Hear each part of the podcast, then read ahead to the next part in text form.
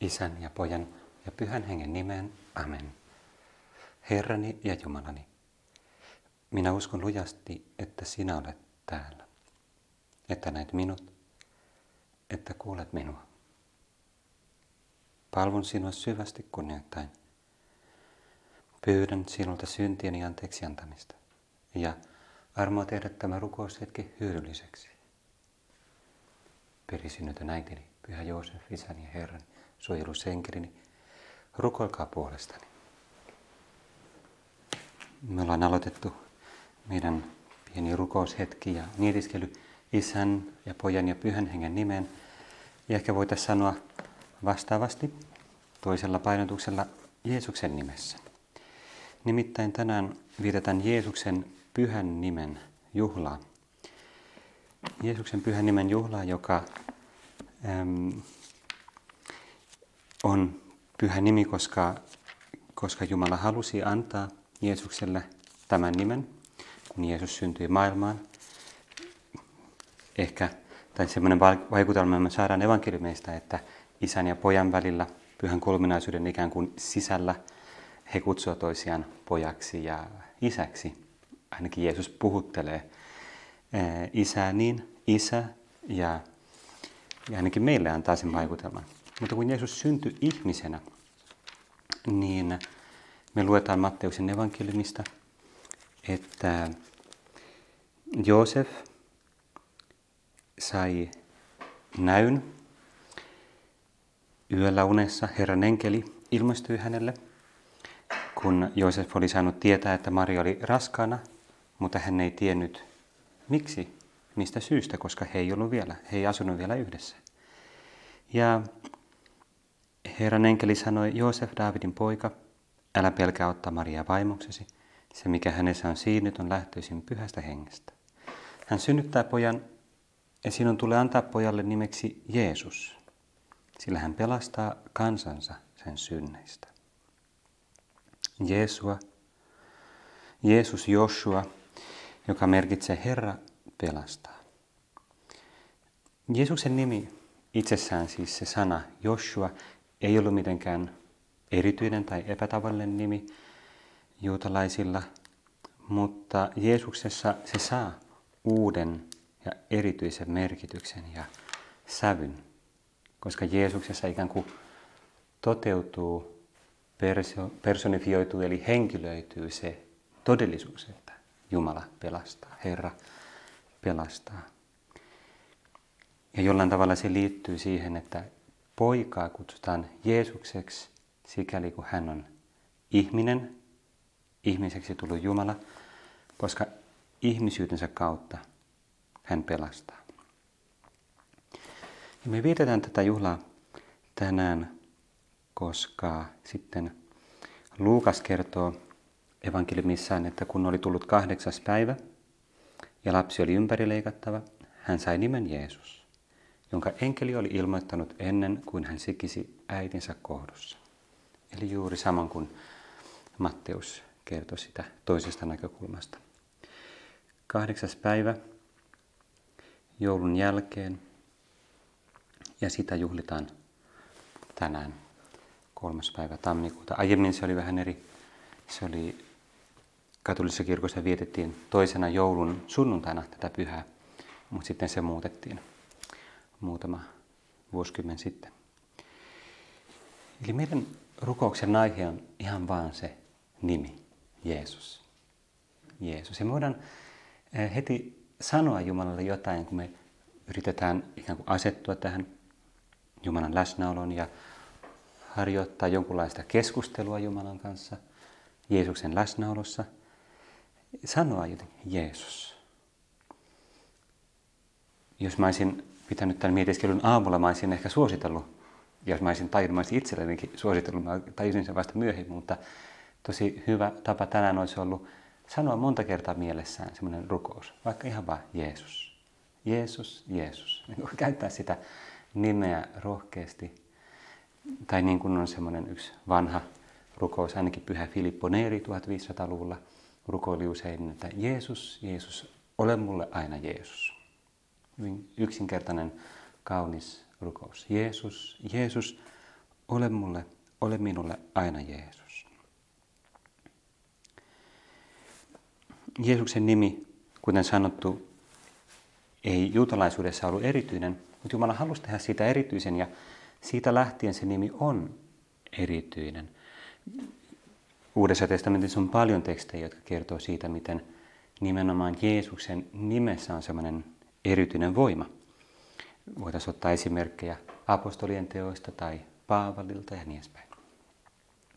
Mä en mennyt siihen, vaan otan myöhemmän esimerkin meidän ajalta, nykyajalta, joka on sellainen hauska anekdootti. Ehkä joku teistä on sen kuullut, mä joskus kuulin sen joltain muulta. Se liittyy siihen, että joissain maissa Jeesus-nimi on yleisemmin käytössä. Meillä se ei ole kovin yleisesti käytössä, se on vain Jeesuksen nimi, mutta esimerkiksi Espanjassa käytetään ihan suht yleisesti nimeä Jeesus, Jesus eli Jeesus. Vähän niin kuin muitakin tämmöisiä yllättäviä nimiä. Esimerkiksi espanjan kielellä on nimi Salvador, joka tarkoittaa pelastaja. Hauska nimi, niin kuin, moi, mikä sun nimi on? Mä oon Matti. Mä oon pelastaja. Mutta tämä Jeesus-juttu liittyi siihen, että joku, oli kaksi kaverusta, siis yksi mies, perheenisä, joka oli hyvin niin kuin uskova, tämmöinen harras katolilainen, sillä oli useampi lapsi ja ne lapset oli niin kuin aktiivisia, hartaita katolilaisia ja sitten sen ystävä ei ollut ainakaan aktiivinen katolilainen, ehkä se oli kastettu, niin kuin tämmöinen, saanut jonkun kosketuksen, mutta sitten erkaantunut uskosta. Ja sitten kävi niin, että sen ystävän nimi kuitenkin oli Jesus, eli Jeesus.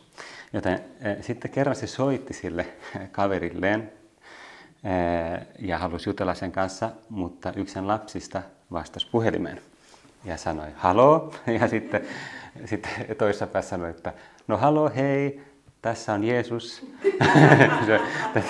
Se oli Jesus.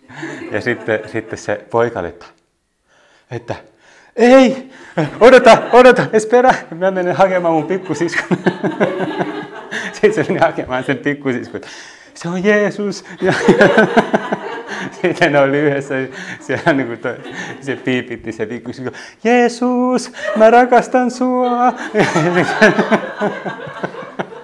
Ja sitten rupesi kertoa kaikkea juttuja, että Jeesus, me oltiin just niissä koulussa ja silloin niin hauskaa. Ja sitten Jeesus, niin kun, auta myös isoäitiä, koska se on sairaas. Ja niin kaikkea juttuja. Sitten se siellä vastapuolella, siis puhelimen toisessa päässä se Jesus, se ei uskaltanut sanoa mitään. Se oli niin kuin yllättynyt siitä ja niin liikuttunut siitä, että se ei kehdannut sanoa mitään. Ja se ei kehdannut sanoa, että ne ymmärsi väärin. Ja sitten kun oli kertonut kaikkia juttuja, niin tietysti lapset oli täysin unohtanut sen, että se halusi jutella sen isän kanssa. Joten sitten mä olin niin kuin, moi moi, ja sulki puhelimen. Mutta myöhemmin tämä kaveri sitten kertoi sille ystävälleen, näiden lasten isälle, se mitä oli tapahtunut. Ja sanoi, että se oli niin vaikuttunut siitä lasten suhtautumisesta Jeesukseen, että se alkoi uudelleen niin kuin käydä kirkossa ja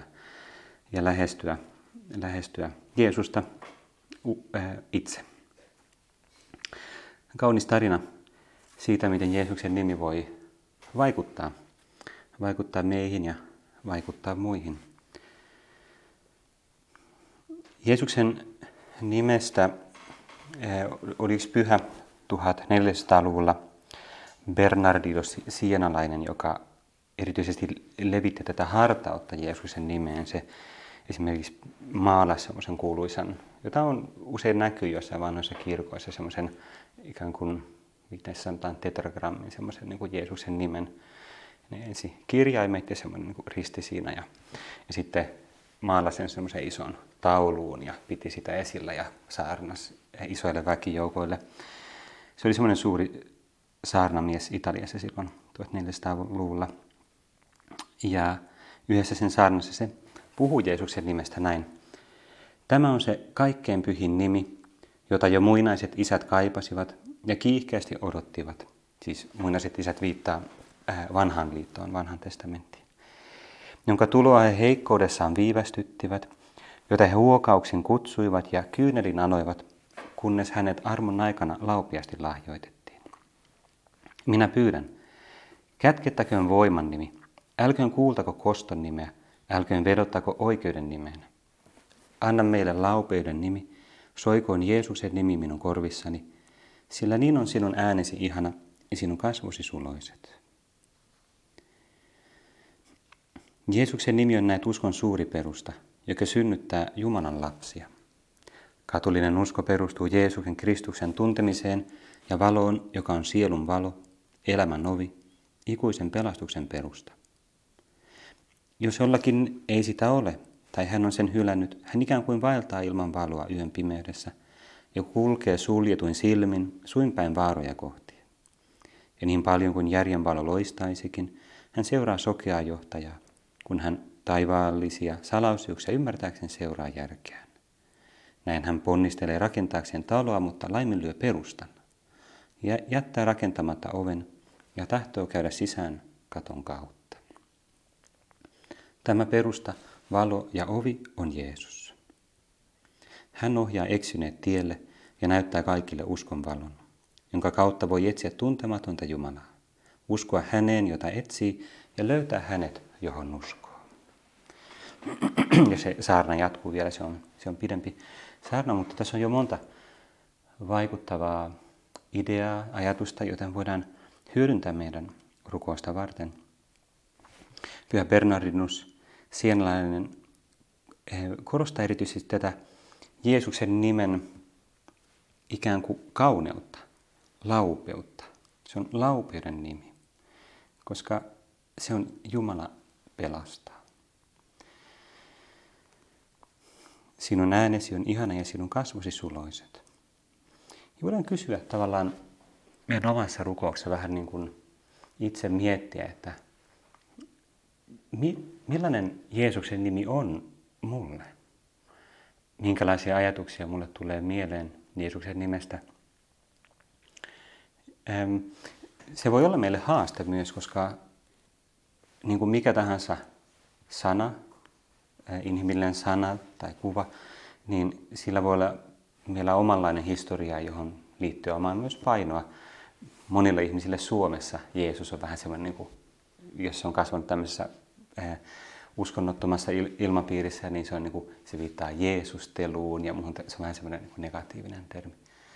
Ja jos näin on, niin meidän täytyy vähän niin kuin puhdistaa sitä sanaa, että se ei ole mitenkään negatiivinen. Jeesustelu, se on huono termi. Me ei hyväksytä siitä. Siinä ei mitään huonoa siitä, että puhutaan Jeesuksesta.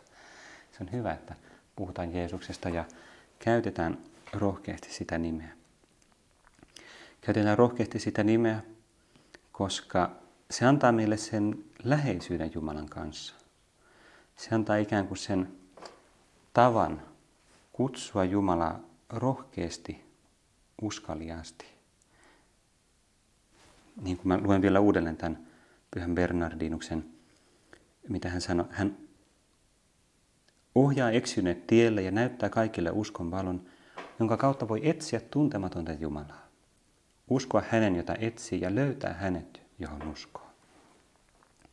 Ilman Jeesuksen nimeä Jumala säilyy meille väistämättä hyvin kaukaisena. Jopa vanhan liiton pyhät, Abraham ja Mooses ja muut, jotka sai hyvin suuria Jumalan lahjoja ja sai semmoisia Jumalan ilmestyksiä ja niin kuin jotain läheisyyttä, niin silti niille Jumala oli varmasti vielä hyvin, hyvin kaukainen verrattuna siitä, miten läheinen Jeesus on meille, miten läheinen Jumala on meille Jeesuksen kautta, sen Jumalan lihaksi tulemisen kautta ja sen nimen kautta. Voidaan hetki verrata sitä. Vanhassa liitossa Mooses saa tietää toisenlaisen Jumalan nimen, joka on se Jumalan salattu nimi, se Jahve, minä olen se, joka olen, tai se ihan kuin mysteerinen nimi, joka kertoo tavallaan siitä Jumalan kätkettyydestä, Jumalan suuresta mysteeristä. Siitä on paljon erilaisia teorioita, että mitä se tahtoo sanoa se minä olen se, joka olen. Se voi tarkoittaa Jumalan pysyvyyttä, sitä, että Jumalan kaiken olemassaolon juuri ja alkuperä. Se voi jollain tavalla kertoa siitä, että Jumala on myös niin kuin lähellä. Mutta väistämättä sellainen Jumala kuitenkin säilyy jotenkin kaukaisena, mysteerisenä ja vähän pelottavana. Ja sen takia juutalaiset ei käyttänyt sitä nimeä ollenkaan. Ne viittasi siihen sanalla Herra. Herra, Adonai, kun juutalaiset lukee pyhäkirjoituksia, niin sitten kun siellä tulee se Jahve, pyhä nimi, niin ne ei koskaan lausu sitä. Mä sanon Adonai, eli Herra, the Lord. Ja niin se on myös käännetty meille nykykielillä usein. Jeesus tuo tavallaan semmoisen radikaalin muutoksen meidän suhteessa Jumalaan. Haluaisin ottaa tähän lyhyesti yhden tekstin. Tämä on myös vähän tämmöinen akateeminen näkökulma, mutta ehkä me voidaan sitä hetki sietää tässä mietiskelyssäkin. Sitä on Ratzingerin, kardinaali Ratzingerin, eli myöhemmin paavi Benedikkuksen kirjasta Johdatus kristinuskoon. Jokainen, joka on vähänkin tätä johdatusta kristinuskoon lukenut, ymmärtää, että se on vähän muutakin kuin johdatus. Nimittäin teologiasta väitelleellekin se on paikoitelle niin kuin vaikeaa luettavaa, että menee ihan yli hilseen. Mutta tässä on tämmöinen jakso, joka puhuu just tästä Jumalan nimestä ja sitten nimen ideasta.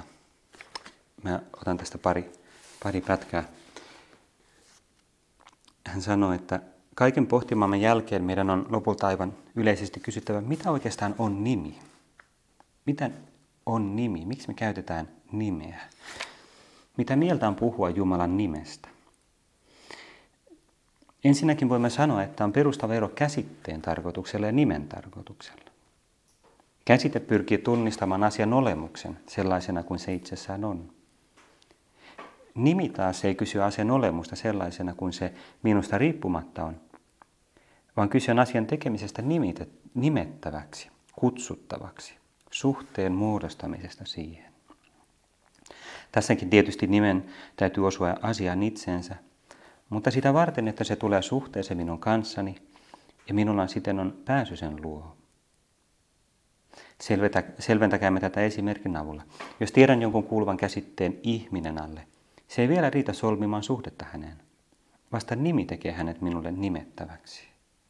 Voidaan kuvitella sitä, että mä tunnen jonkun toisen ja ihminen. Esimerkiksi mä sanon sille, hei ihminen, niin kuin toisella lailla outo.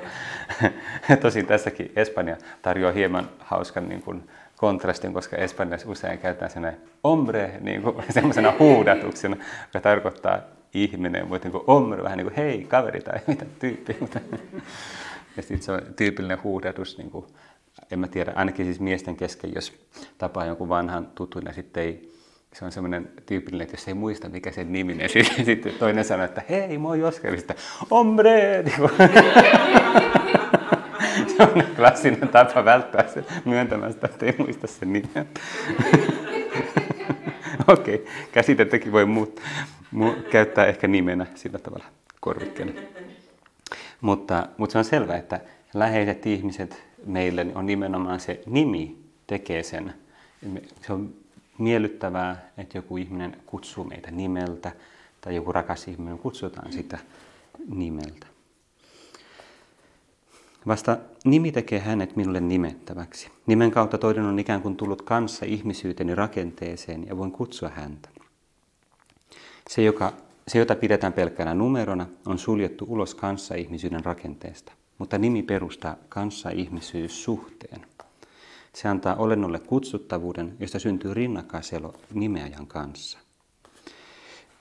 Ja Ratzinger sitten jatkaa vielä tässä sitä, että tavallaan se vanhan testamentin, se Exoduksen 3. luvun Jahve-nimi oli yksi askel kohti sitä, että Jumalasta tulee ikään kuin nimettävä.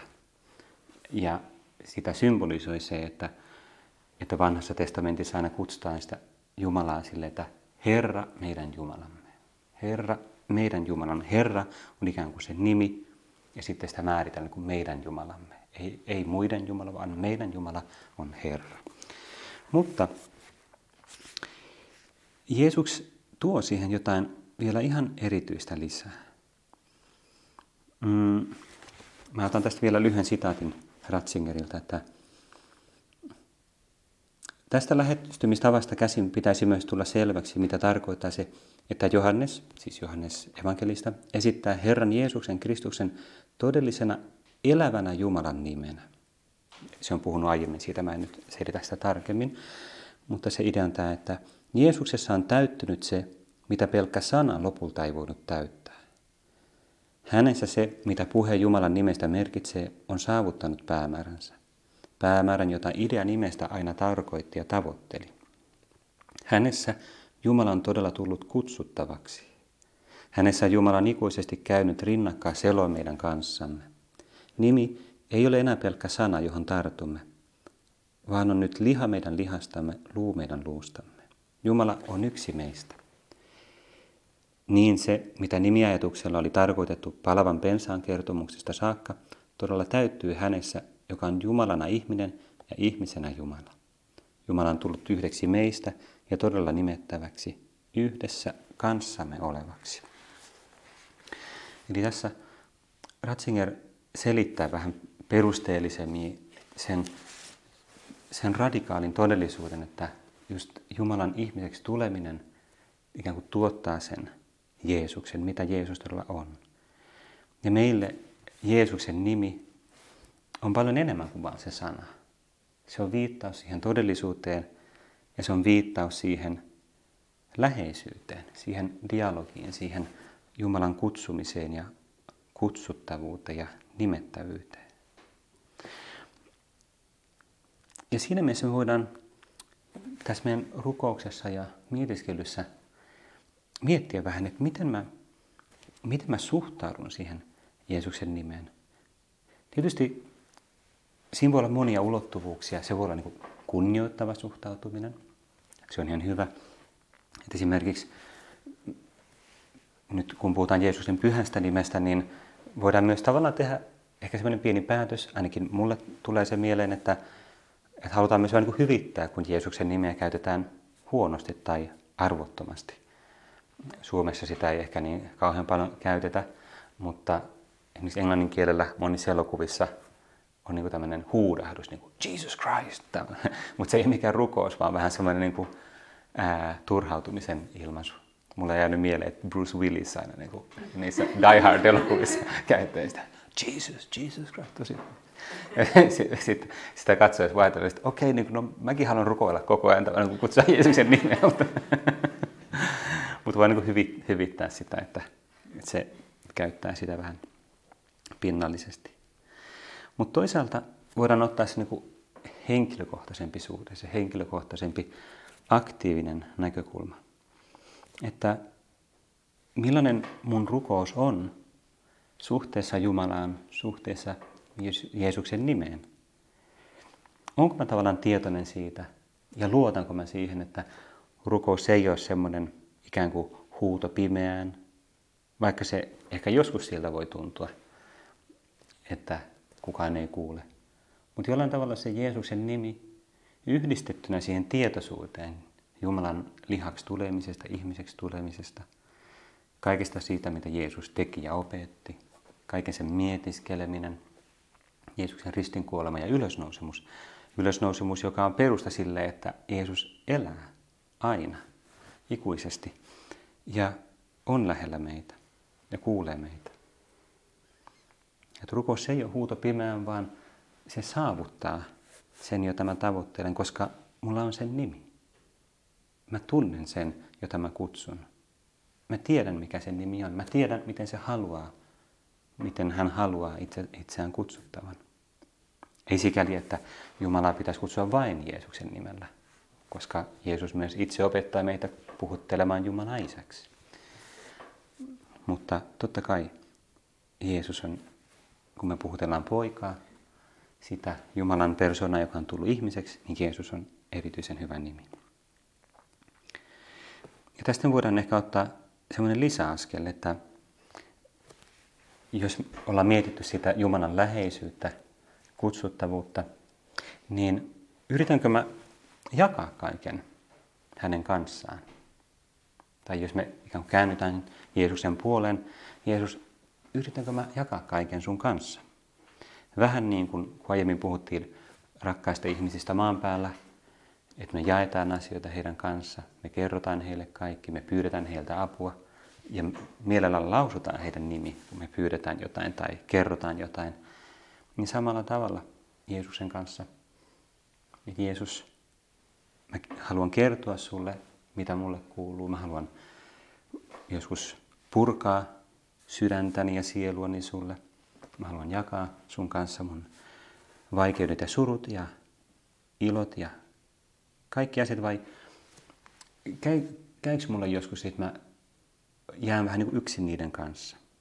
Vai uskallanko mä ikään kuin aina mennä siihen suhteeseen Jeesuksen kanssa, että mä oon niin kuin yhdessä aina niiden kanssa?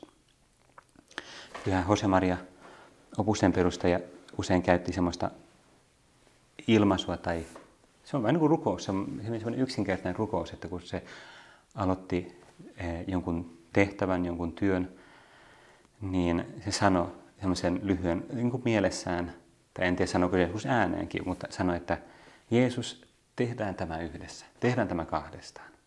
Jesús, vamos a hacer esto entre los dos. Hauska tapa niin kuin alleviivata sitä, että sitä uskoa, että Jeesus, sä olet aina mun lähellä, sä aina kuulet, sä aina näet, mitä mä teen, sä olet kiinnostunut ja mä puhuttelen sua rohkeasti. Jeesus, tehdään tää kahdestaan. Tehdään tää tehtävä, tää lukuurakka, tää kirjoitustehtävä, tää kohtaaminen, tää mikä tahansa tehtävä, tiskien tiskaaminen. Jeesus, tehdään tää kahdestaan yhdessä. Voidaan päättää meidän rukous ja mietiskely, jossa me ollaan pyritty syventymään tähän Jeesuksen pyhän nimeen. Ja voidaan päättää se palaamalla siihen anekdoottiin lapsista, koska lapset opettaa meille paljon uskosta, lapset opettaa meille paljon Jumalasta ja siitä, miten meidän tulisi suhtautua Jumalaan. Jeesus, wow! En halus kertoa kaikkea. Niin voidaan päättää tavallaan siihen, että Jeesus, mä haluan oppia suhtautumaan suhun samalla tavalla lapsenomaisesti, luottavasti, rohkeasti. Ja tietysti myös loppuun mä en voi olla ajattelematta sitä, että myös neitsyt Maria, Jeesuksen äiti, opettaa meille kaikkea Jeesuksesta ja erityisesti Jeesuksen nimestä. Voidaan kuvitella ja ymmärtää, että jos jollekin ihmiselle historiassa Jeesuksen nimi on ollut erityisen rakas, niin varmasti Marialle. Kiitän sinua, Jumalani, niistä hyvistä päätöksistä, liikutuksista ja innoituksista, jotka olet mieleeni johdattanut tämän mietiskelyn aikana. Pyydän apusi toteuttaakseni ne. Perisynnytön äitini, Pyhä Joosef, isäni ja herrani, suojelu